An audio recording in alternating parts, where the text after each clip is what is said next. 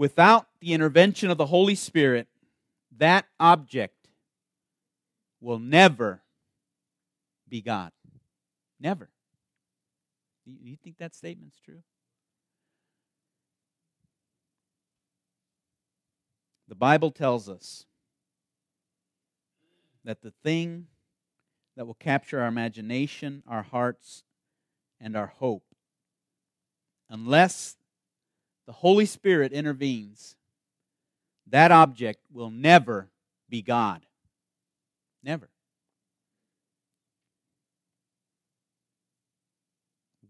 Is that true? Is that true of your life?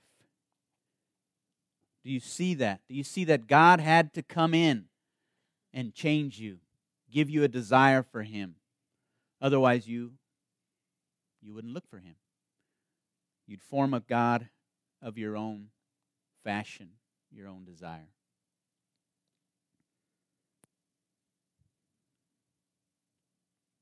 Well, let's look to this story of, of Gideon. Now, after uh, Barak and, and uh, Deborah, we see that the land has rest for forty years, right at the end of, of chapter five there. So forty years, one generation, there has been rest. And we've been looking at that, at that cycle Um, of that evil that, that is done, the sin and the servitude, supplication, salvation, and silence or, or Sabbath. And we're going to see that played out, I think, um, not all the way this, this morning, of course, because we're going to stop short in Gideon's story. We're only going to give you chapter six, which is a pretty good size chunk anyway. It's one through forty. So, but Gideon, I think himself, is a picture of this cycle. We're going to see it played out in his life, part of it here in chapter six. Chapter six begins like this. The people of Israel did what was evil in the sight of the Lord, and the Lord gave them into the hand of Midian seven years. So again, Israel does evil. But what is this evil again? Well, this time, the Midianites, the Amalekites, the people of the east come to oppress Israel. That oppression is economic, right? They come in to devour the crops, and they leave no sustenance. They take the sheep, they take the oxen, the donkeys, all, all that you need to survive in this day, right? So the people are starving. And instead of sending a Savior, as the people cry out to God, God sends a prophet. It seems to me that the main job a prophet has was not always to foretell the future, but to expose the sin of disobedience to the Lord and call the people to repentance, to stop doing what was evil in the eyes of the Lord and to start doing what is right, seeking the Lord.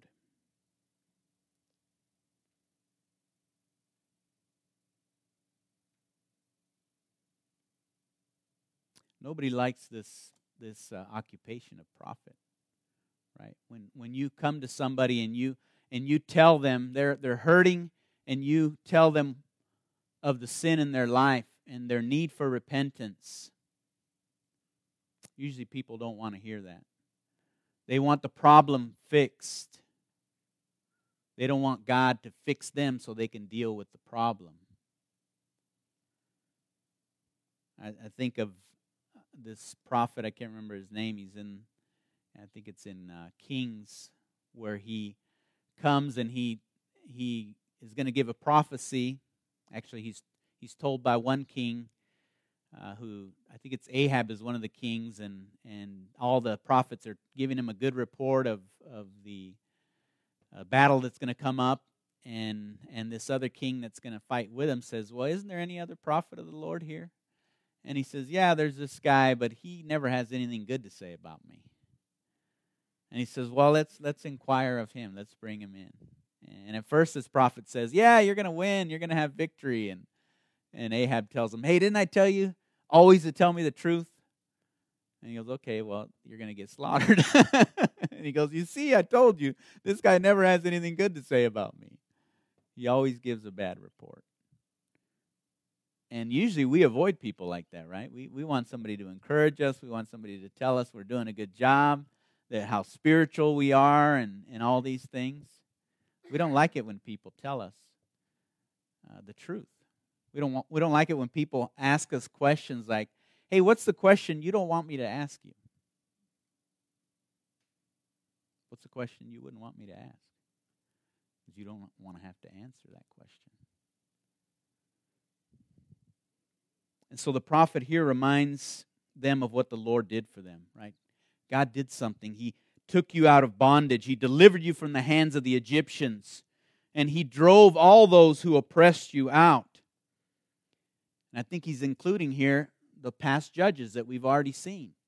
God is the one who, working through those judges, drove the people out. We see the weakness of those judges, and yet the power of God to work through them. And so the The Lord says, so don't be afraid of those gods. Why are you afraid of those gods? What can they do to you? You have not obeyed me. Why? What is the God that grips you with fear more than the fear of me? And so the heart of the problem here isn't, isn't a political or military weakness. It is a spiritual idolatry. The people are running after other gods. And so God calls Gideon, verse eleven through twenty-four. I'm not reading through all those verses because it's it's quite a bit to read. Hopefully you have read, read ahead. So the angel of the Lord comes to Gideon, who is hiding in this winepress, right? He's, he's, uh, separating the wheat from the chaff, trying to get a little grain. And, and you can see here how terrified he is. He's hiding in this wine press, not wanting to be seen by these raiders that come in, wanting to take a little grain home to make some bread. And he's called by God. The angel of the Lord comes into the scene and calls this man a mighty man of valor. In his cowardice there, um, trying to get a little bit of sustenance to take home, he is called a mighty man of valor. But he protests this, and and uh, he said, because of this angel of the Lord said, "The Lord's with you." Well, really, he's he's with me. Well, then why is this? Why is there all this oppression if the Lord is with me? And he asks, well, where are those wonderful deeds that we were told, or that I was told, by my father? So, uh, Chris had said last week that, that the people had forgotten uh, of the Lord, and they needed to be reminded. Here it looks like they had been reminded. Gideon knows the story. He's, he tells us that he was told by his father this story. Where are these wonderful deeds that, that my father told me has happened? He says, did not the Lord bring us up from Egypt? But now we're forsaken. Hmm, I wonder why. Why are you forsaken, Gideon? Gideon's told that he will deliver Israel, not by his own power, but by the power of the Lord, who will be with him. So the reason he's a mighty man of valor is because the Lord is with him, because the Lord will be there to fight the battle. But Gideon is, is afraid. He's weak. He doesn't believe it can happen. So he asks for a sign. And he builds an altar, right? There had to have been a little bit of time going, passing here, because he had to run back to his house, prepare a goat, get the bread, uh, an ephah, I think it says, which is an enormous amount of bread that he brought back, brought back the meat. And then God instructs him to pour the broth over the meat, soak everything, soak the bread on this rock. And the angel of the Lord touches it with his staff, and it's consumed in fire, and it's vaporized. And Gideon is terrified. And suddenly he realizes that this is the Lord that he has been face to face with, which is an interesting thing, right? This, this person, this angel of the Lord, is also called the Lord. And many would say this, this is a pre-incarnate image of Christ himself who comes in this scene. Because, uh, you know, some would say, well, it just God was just using this, this messenger, that's what angel means, is a messenger, to speak for him. But uh, the scripture says there that, that the Lord turned to him. And so this figure, uh, who probably looked like a man, suddenly Gideon, Gideon realizes it's actually the Lord. And he's terrified because to look face to face with the Lord, you've heard in the in the Old Testament, is to die. But he doesn't die. God reassures him with a blessing of peace. Peace to you, Gideon. And so Gideon calls him the Lord is peace, or Yahweh Shalom.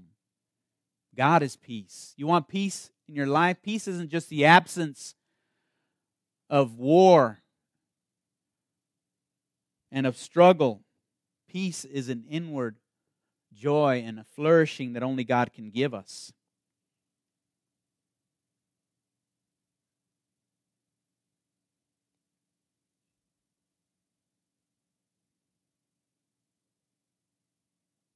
Let's move on to tearing down the altar. Here Gideon is instructed to tear down the altar of Baal, verse twenty-five. Through thirty-five. Now, Baal is a god of war, a god of war and a god of fertility. So we might not have an image of Baal. I, I looked it up. It was, you know, this guy, it looked like, looked like a man.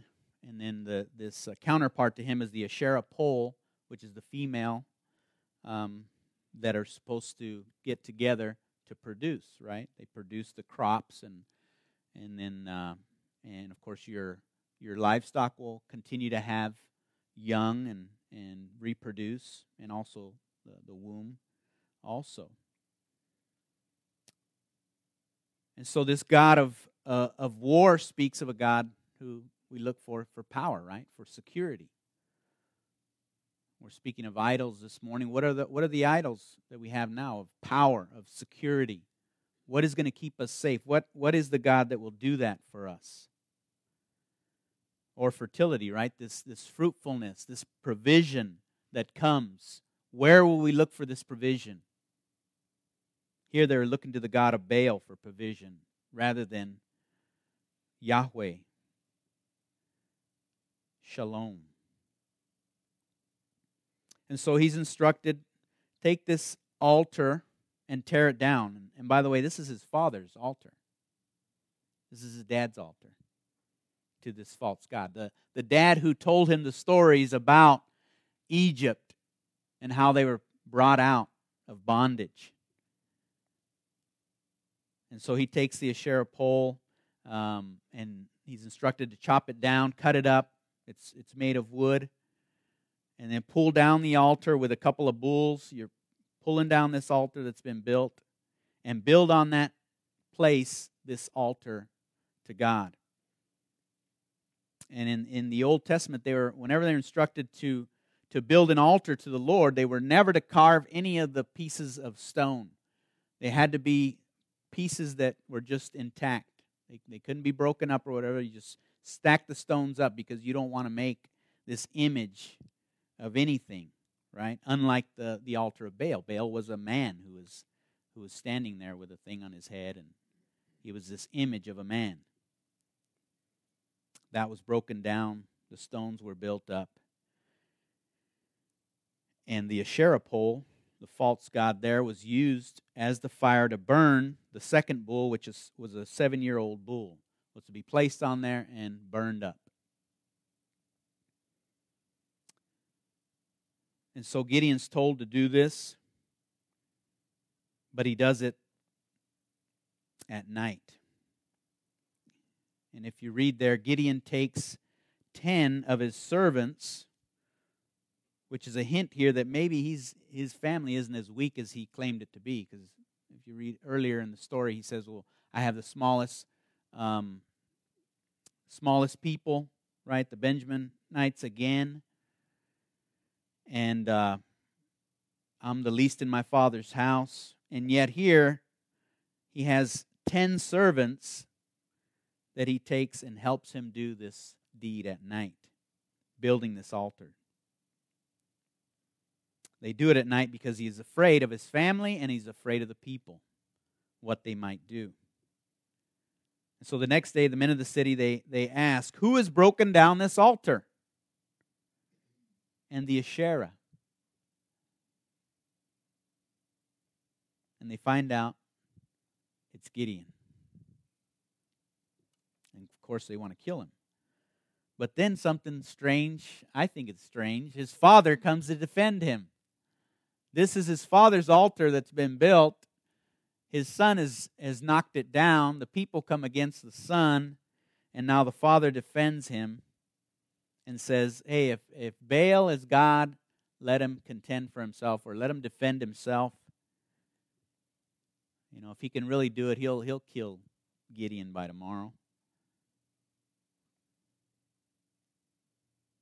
And so, here's an interesting thing that when God comes into our lives, right? He he invades our lives. Sometimes the most difficult people to tell are those in our own family, right?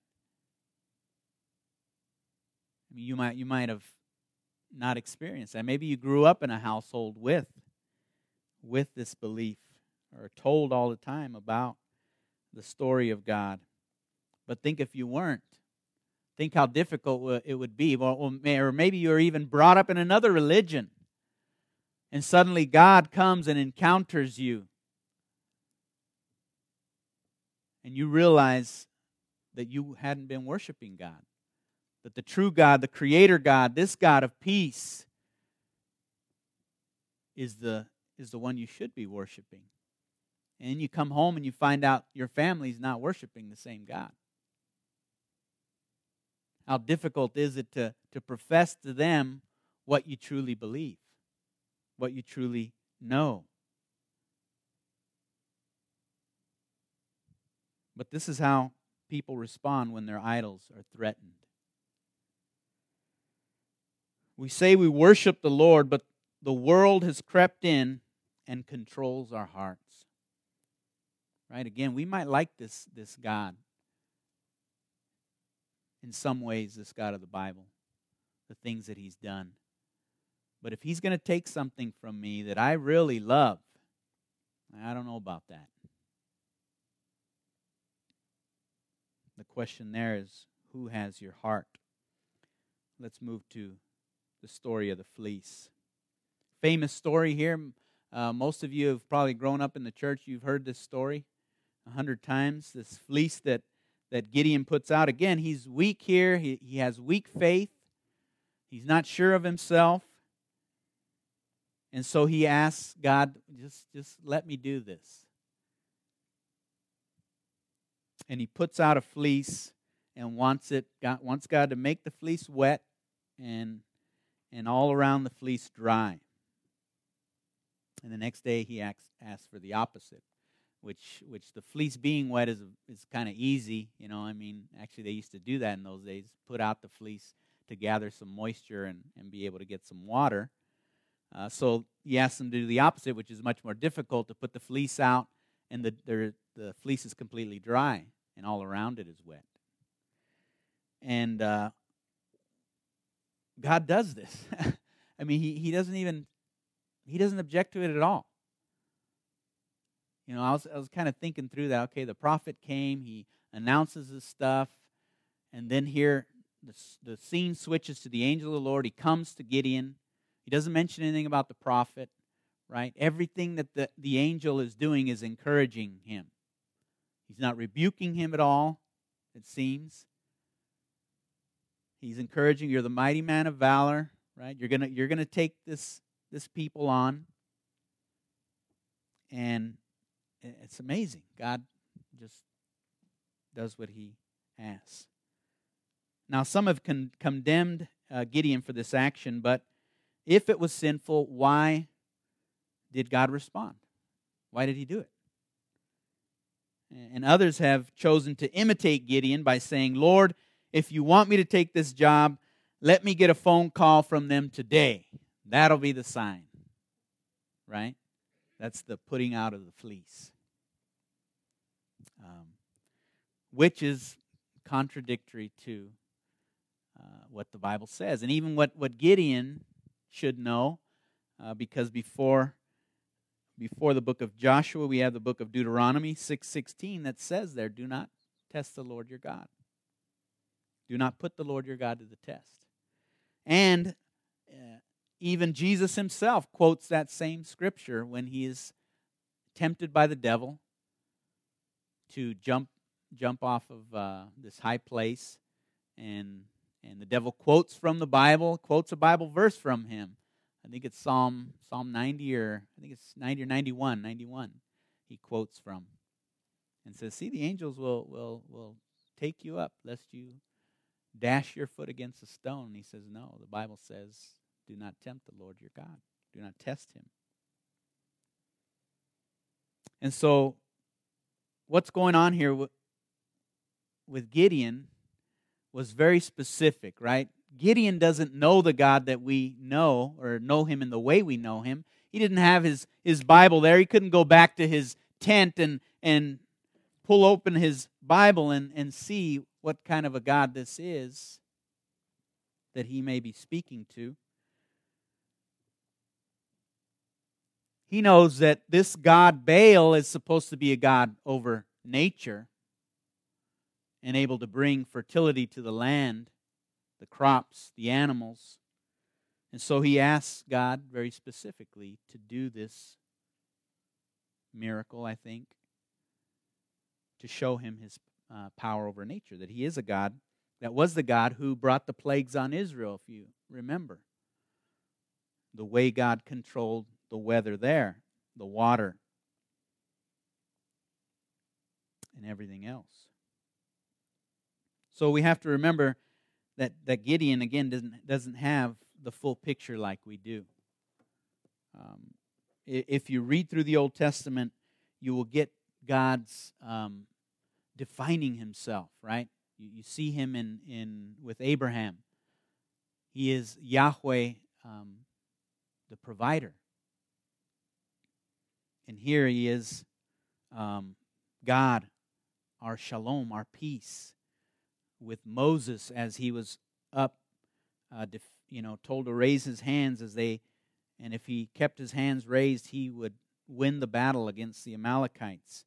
He was the God, the the banner. God is our banner who who stands over us to watch over us, and he is our victory.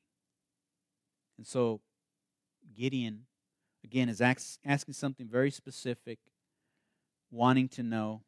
And be reassured that this is the God who he's been told about, the God of wonders. So what are some practical applications here of this story of Gideon? Well, we continually need, number one, the bad and the good news of the gospel. right? Like the Israelites, we tend to have worldly sorrow instead of godly sorrow over our sin. Second Corinthians seven ten, Paul there speaks of that worldly sorrow. Worldly sorrow is a, is a regret. You have a regret for being caught for your sin, which is different from uh, repentance, a repenting sorrow, one that turns away from that sin, sees that it is evil, and turns away from it.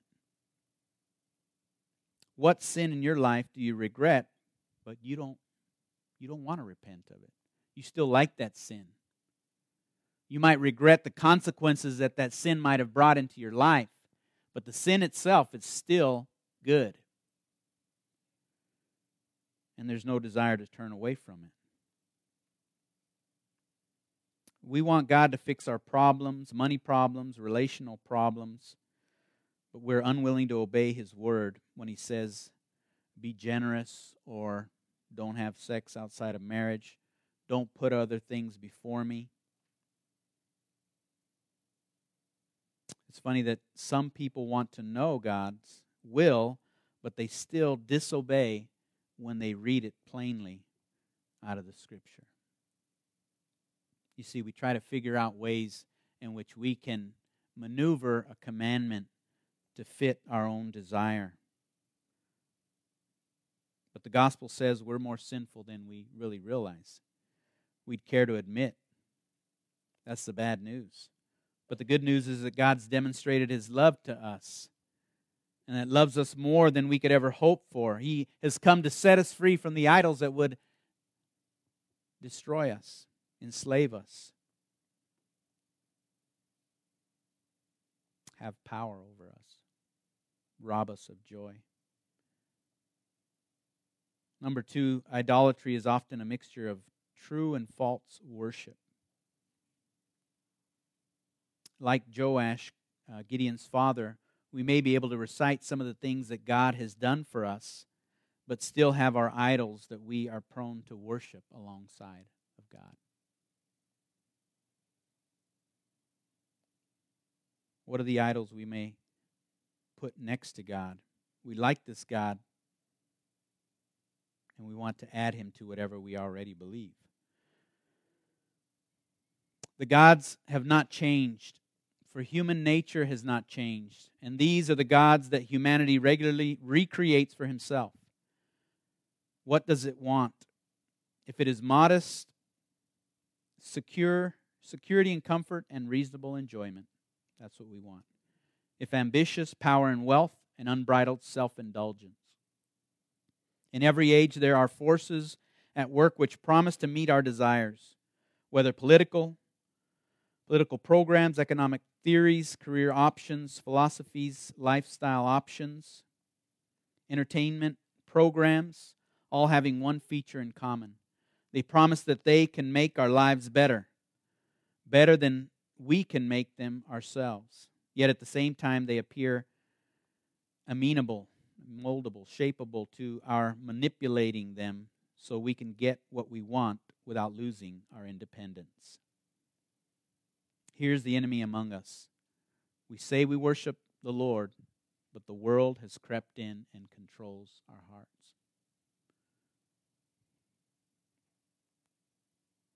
What has crept into your own heart to control it?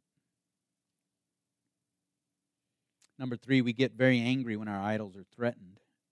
Remember when the altar of Baal was destroyed, the, the people wanted to kill Gideon. Similarly, we can define or we can discern a, a, a false idol in our life when we, how we react when we lose that, or when it's threatened to be lost.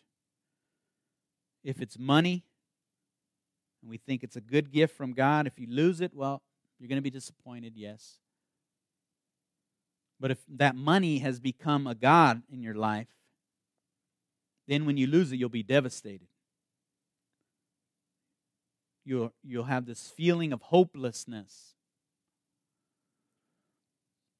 Again, these idols can be good things. Our own family can be an idol. We have a desire to protect them, to love them, to to to uh, nurture them. But if they're the main focus of our attention and our love and devotion, then when they're taken away, life isn't worth living anymore.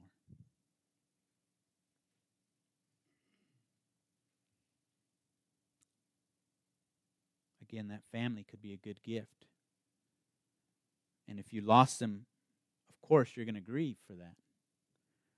But if they are the center of your life, if you lose them, you can't go on with life. So what are the idols that have captured your heart? We we saw some of them on the screen, the comfort, the, the power, the, the desire for control, approval.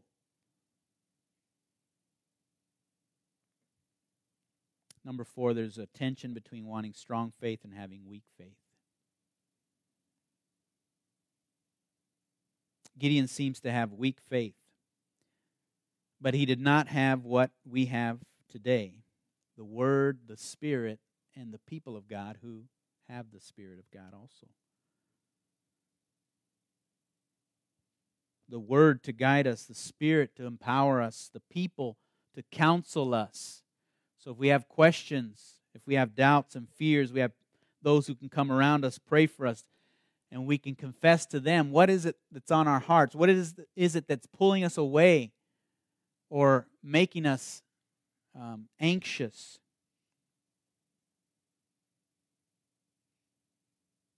God is a gracious God, but we should strive to take Him at His word and not doubt that provision. We must continue to identify our idols and place them under the authority of God's Word. If we don't, then we will do what is evil in the sight of the Lord, right? We'll do what's right in our own eyes. And we will believe that we can define good and evil for ourselves when we can't. Unless we believe in our hearts that our hearts are more deceitful than we can imagine, then we're going to fall victim to the idols, the false gods of the world. The bad news of the gospel always gives way to the good news of, of God's in, incredible, indescribable love for us that comes to set us free.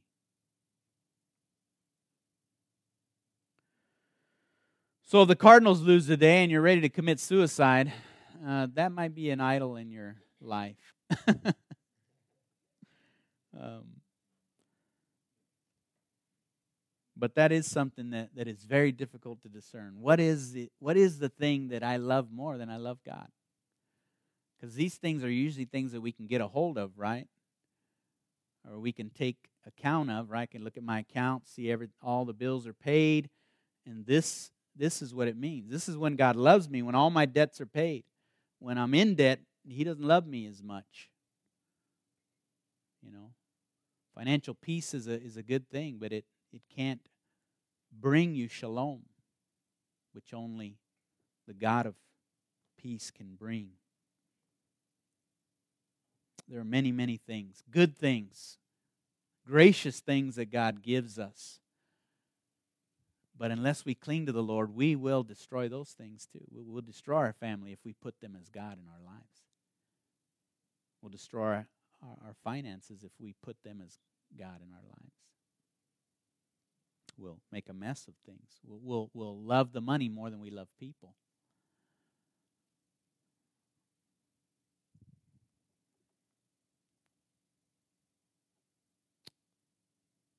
Let's pray. Father, we seek to do your will, and, and uh, I have to admit, God, that it is hard.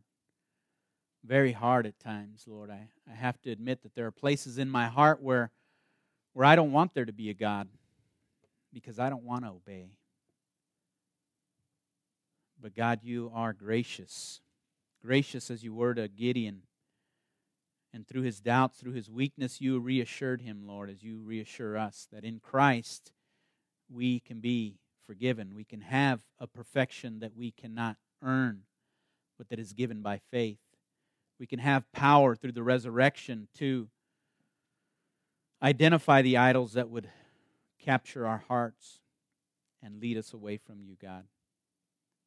Pray, Father, that you would be the center of our lives, that we would desire you more than anything,